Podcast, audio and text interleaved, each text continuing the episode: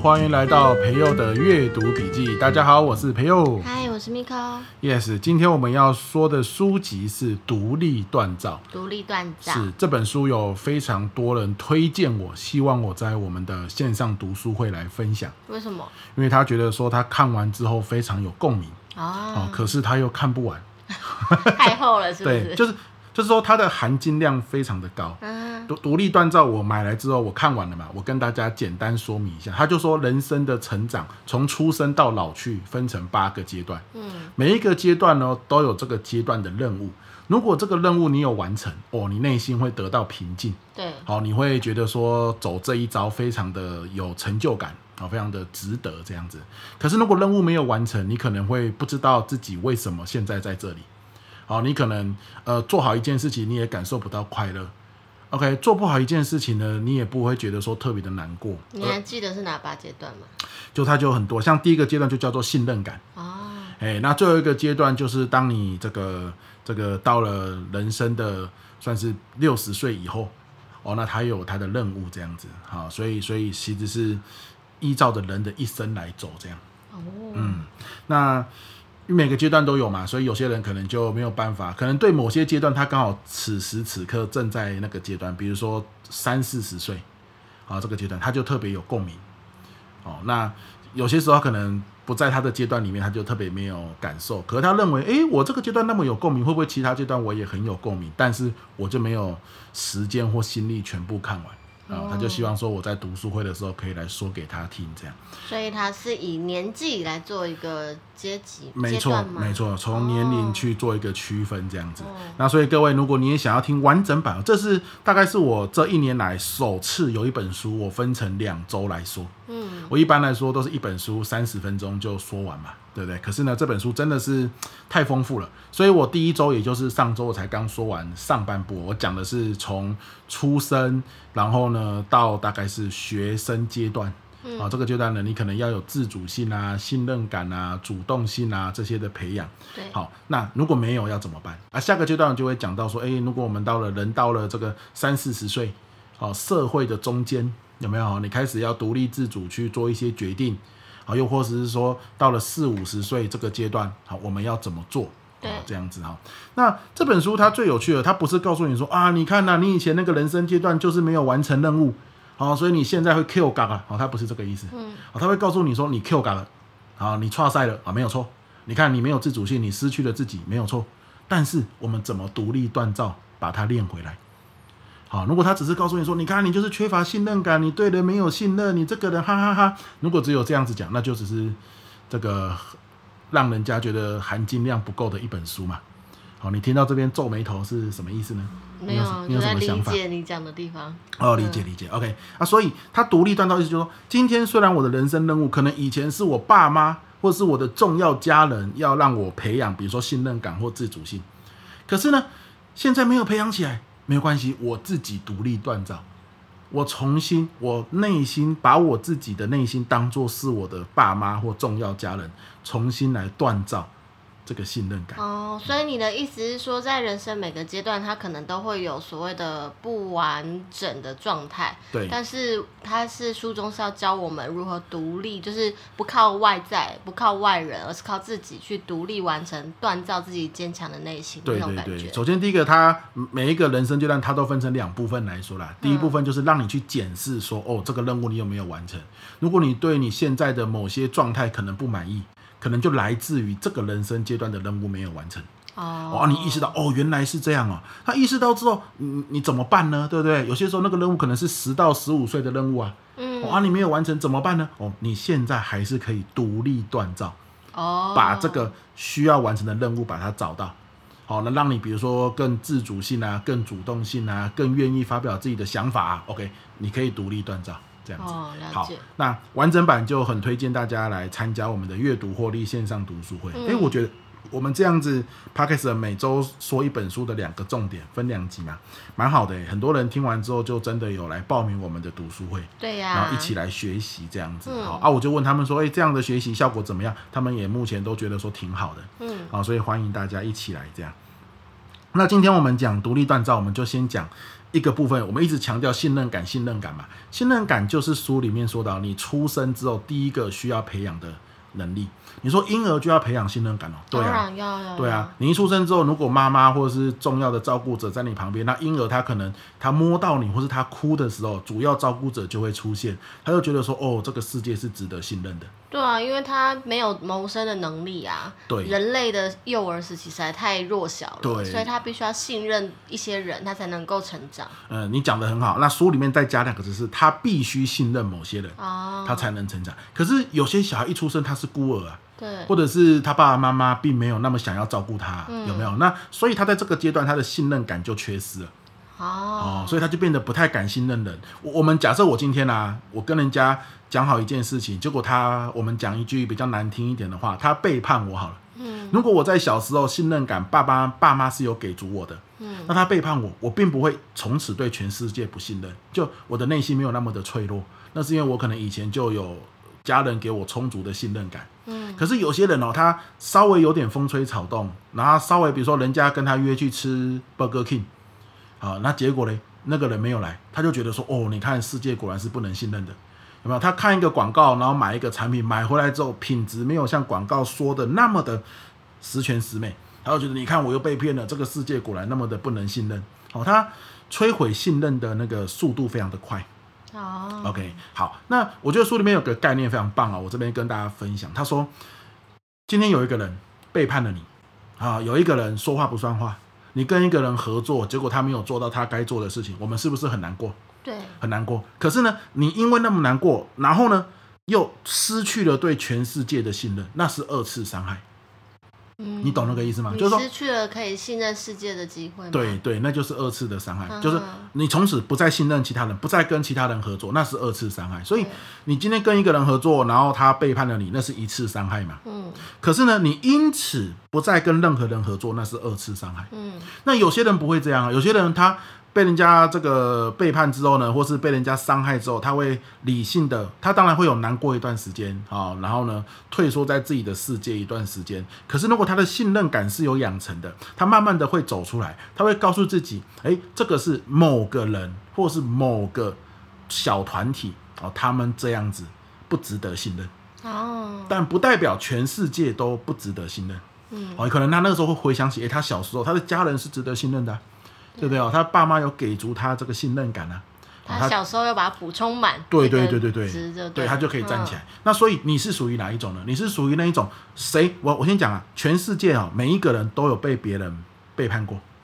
我先讲背叛是我讲的词比较重啊，有可能对方不是有意的，嗯可是你觉得你受到了伤害嘛，嗯，对啊，对不对？对方对方当然有原因，但是你觉得受到伤害也是事实，没错，，好，谁都有被人家背叛过的经验。可是呢，你是被背叛之后，你还是会选择相信下一次合作的机会，相信其他人，还是你从此不信任其他人？嗯，好，你总是比较这个这叫什么？防卫心比较强。好，你属于哪一种？好，那你属于防卫心比较强的怎么办？有没有？就看书里面就会这样了，嗯你就意识到，哎呀，我是属于那种防卫心比较强的，会不会我以前那个信任感是没有足够的？嗯，好，那你现在就要独立锻造嘛。对，哦，你可以锻造的、哦。好，那书里面哦，这个锻造的方法简单到我吓一跳，怎样怎就是么做？很日常啊。啊，因为其实信任感也是日常养成的嘛。嗯，对哦，啊，他说第一招，比如说你今天去坐公车，嗯，公车司机十五分钟一一台公车，他的确也来了。你上车之后，他也的确载到了你要去的地方。嗯，你下车了，不要匆匆的去忙你的事情。请你下车之后呢，用三十秒的时间体会一下，你看这个公车司机是值得信任的。嗯，对不对？你跟朋友约去看电影，约晚上九点，你朋友晚上九点如期而至，然后呢陪你看电影，中途也没有跑掉。哦，你回到家的时候不要忙着就去睡觉或是追剧了啊、请你想一下，今天你朋友从约好的时间到一起看电影，然后到离开，他是如期而至的，他是有赴约的哦，就是有意识的去问。其实生活中绝大多数的人都还是守约的，都还是值得信任的。所以等于就是从这些日常小事里面去把你的信任感铺满，再去重新把它存回来，对对让对你去信任这个世界，没错没错，因为你一开始出生的时候也是从很多的小事去跟你的父母或重要的家人互动的各种小事，去累积出这个对世界的信任感。嗯哼，只是以前我们可能落下了这个任务，对好、那谁的问题都不要去想了，为什么？因为过去了嘛，对对不对？但我们去想的是，我现在如何独立的去把它锻造回来。对， OK，那他就是说从小地方开始嗯，去去锻造这件事情啊，我觉得是非常有趣的。蛮轻松的一个方法欸对，但是对真的就像你说的，要有意识的去做，才有办法累积到。对对对，嗯那你你觉得你是一个呃算是充满信任感的人吗？我也不知道哎、你刚刚在讲的时候，我也在想，嗯，到底什么样叫做有信任感，或是没信任感？是，对，但是我觉得就是，就有时候你遇到背叛，所谓的背叛对我来说，可能是，呃，跟我想要做的背道而驰。是就我以为你会这样做，但你却没有那么做，或是你是答应我这么做却没有做到，是，对我来说就叫做背叛。那时候的心里一定会有一些负面的念头，但对是借由你刚刚说这些简单的小练习，好像可以让我知道说，我不应该聚焦在那些我看见的不好的事情上，是而是扩大来看，其实世界上还有那么多值得信任、值得看见的美好嗯没。错。那我们这一集我就用作者在信任这一篇最后他压轴就用了一个他自己亲身的经验嗯来说明，我也跟大家分享了。他说有一次他在台北车站，然后走路，那台北车站人来人往嘛。有一个男生就来跟他问路，而、这作者是一位女性的心理咨商师，这嗯样、来跟他问路。那他正要暴露的时候，这个这个人哈、就是陌生人，陌生男子就袭胸，哦，，哇，摸他的胸部，然后呢，他就吓了一跳，啊那个人马上就跑掉了。嗯，那因为这个动静稍微有点大，所以路人也就有些人就停下来看他。对可是他自己错愕，也忽然之间他也不知道下一步该怎么做，也没有大声的呼叫，那个人就跑掉了，也找不到这样子。那他当下就觉得非常的震惊，接着非常的愤怒，然后非常的羞愧，就觉得我自己怎么会让自己遇到这样的情况？这样子。哦，他觉得羞愧哦，对他觉得我为什么我会让自己遇到这个情况？我应该要更好保护自己，我怎么没有发现他其实是有不良意图的呢？这样子啊，哎、嗯那每个人想法不一样嘛，对啊他就这样子想。好了，那有些人可能因为这样子，从此就畏畏缩缩，那那就是属于信任感不够的人。哦，可是呢，因为他是一个助人工作者嘛，他自己本身内心就是常常需要自我的去补足或者是补强，对不对？所以呢，他一段时间他在那边站着一段时间沉淀一下之后呢，他就告诉自己，好，今天发生这件事情是对方有问题，好啊，不要用对方的有问题来惩罚我自己。嗯绝大多数的人也不是像他一样的，嗯我还是可以很正常的、很如实的跟其他的异性伙伴去互动。只是我下次在互动的时候，我要更加注意，好，比如说距离要拉好，好，然后呢，比如说呃，要稍微观察一下对方的言行举止。那如果都正常，其实我还是很乐意跟别人互动的。这个是个个案，嗯好，也不是我的错，我不要用他的行为来惩罚我自己。嗯，好，那他这样子一番心理调试之后，诶，他就把让这件事情给过去了。嗯好，那这就属于所谓的信任感是有锻造出来的。嗯，好，自他己发给生了自己的，对他觉得世界为什么会这样子背叛了他？可是他同时也提醒自己，不是全世界都这样，就是几个人而已。不要因为这样子，然后对全世界不信任，那是二次伤害。好，那我觉得这个案例也是挺好的。嗯嗯嗯，好，所以我想我们这一集就是来跟大家分享啊，你听到这边你有什么心得呢？嗯，就是希望不管，因为我没有办法判断我自己信任感是足还是不足的状态，但是我觉得那个练习就是可以实时的去有意识的做做看，反正那个铺满也不知道多大嘛， 就是把它多装一点，多多存一些些信任感。我相信对于自己、对于家庭、对于自己身边的人，应该都是很不错的。没错，嗯好的，好，那这就是我们今天呃这一集的一个分享哈、选取了独立锻造的第一个任务，就叫做信任。好没，错那你想要听完整版，欢迎参加我们阅读获利线上读书会。嗯，报名链接就在我们的下方资讯栏。没错，那今天呢，我要跟大家分享，我有一个公开班嗯在高雄哦，这是在高雄开的，叫做光点教学力。哦，光点其实光点跟亮点是异曲同工之妙啦。对，对，那我们讲的就是说，现在不管你是职业讲师，还是学校的老师，还是大学的教授，好，我们在上课的时候，我们都发现学生越来越难专心嘛，嗯，而我们越来越不能用很强硬的方法让他专心，对，对不对？那我们怎么样一种就是，诶，这种所谓的忽然之间，或者是一种很低调的方式，嗯，我一直强调是低调的方式，因为高调你就有带领的技巧，高调呢，可能学生就会抗拒。对，哦我们是让他不知不觉的就专注力在我们的教学里面，好、啊，你的进度不会受到影响啊。这是我这几年来一直在研究的主题，也的确开发出非常多好用、实用，而且短短的不到六十秒就可以重新调动学生专注力的方法。对，那这一次我还会加码什么东西呢？就是如果学生一开始就不专心，很多时候他是故意的。好，那他故意不专心，代表一件事，他不是针对你，他可能在国小的时候或者是国中的时候他就不专心了。好，那我们怎么样调动回他的注意力？好，嗯甚至是怎么样应对这样子的情况，让你自己过得去。好，所以为什么要来学吸睛技巧，来来学这个光点教学技巧，就是因为我们想要长长久久，同时快快乐乐的继续当老师，